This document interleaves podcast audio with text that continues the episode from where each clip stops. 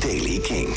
Vooral in het noorden begint de dag met buien, ook kans op onweer. Vanmiddag zijn er buien, vooral in het oosten. En ook dan weer kans op onweer. Het wordt 18 graden op de Wadden, 21 in het zuiden. Nieuws over Jack White, Ramstein en Nothing But Thieves.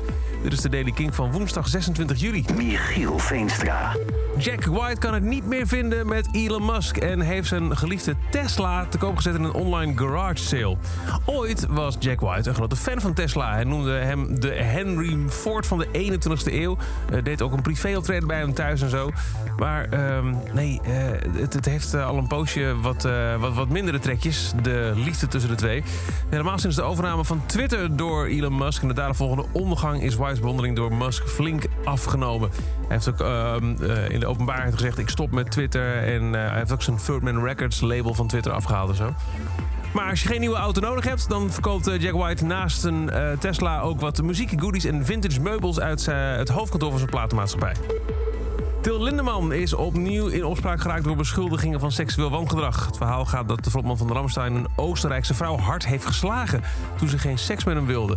Het incident speelde zich in 2019 op zijn hotelkamer af. Dus zeker niet de enige aantijging tegen Lindeman. Er zijn uh, meer verhalen naar boven gekomen de laatste tijd dat regelmatig vrouwelijke fans heeft gedrogeerd en ze hebben misbruikt tijdens concerten. Dit is dus een nieuwe beschuldiging van nu een Oostenrijkse vrouw die daarover uit de doeken doet in een krant. En misschien had je het als oplettende fan al wel gezien, maar Torre Florien van de Staat is te horen op Welcome to the DCC, het nieuwe album van Nothing But Thieves. De Nijmeegse frontman voorziet de track Tomorrow is Closed van achtergrondvocalen en keyboardpartijen. Torre twitterde eergisteren trots een foto van zijn naam in de liner notes van het nieuwe album. Uh, die heet trouwens Dead Club City, voor de duidelijkheid. De twee bands stonden in het verleden al allebei in het voorprogramma van Muse... en kwamen elkaar vorig jaar weer tegen op Pukkelpop... waar de vriendschap tussen de staat en Nothing But Thieves opnieuw opbloeide. Het album verscheen op 30 juni, maar de bijdrage van de staat... is eigenlijk bij de meeste mensen een beetje onopgemerkt gebleven... tot dus deze social post van Torre.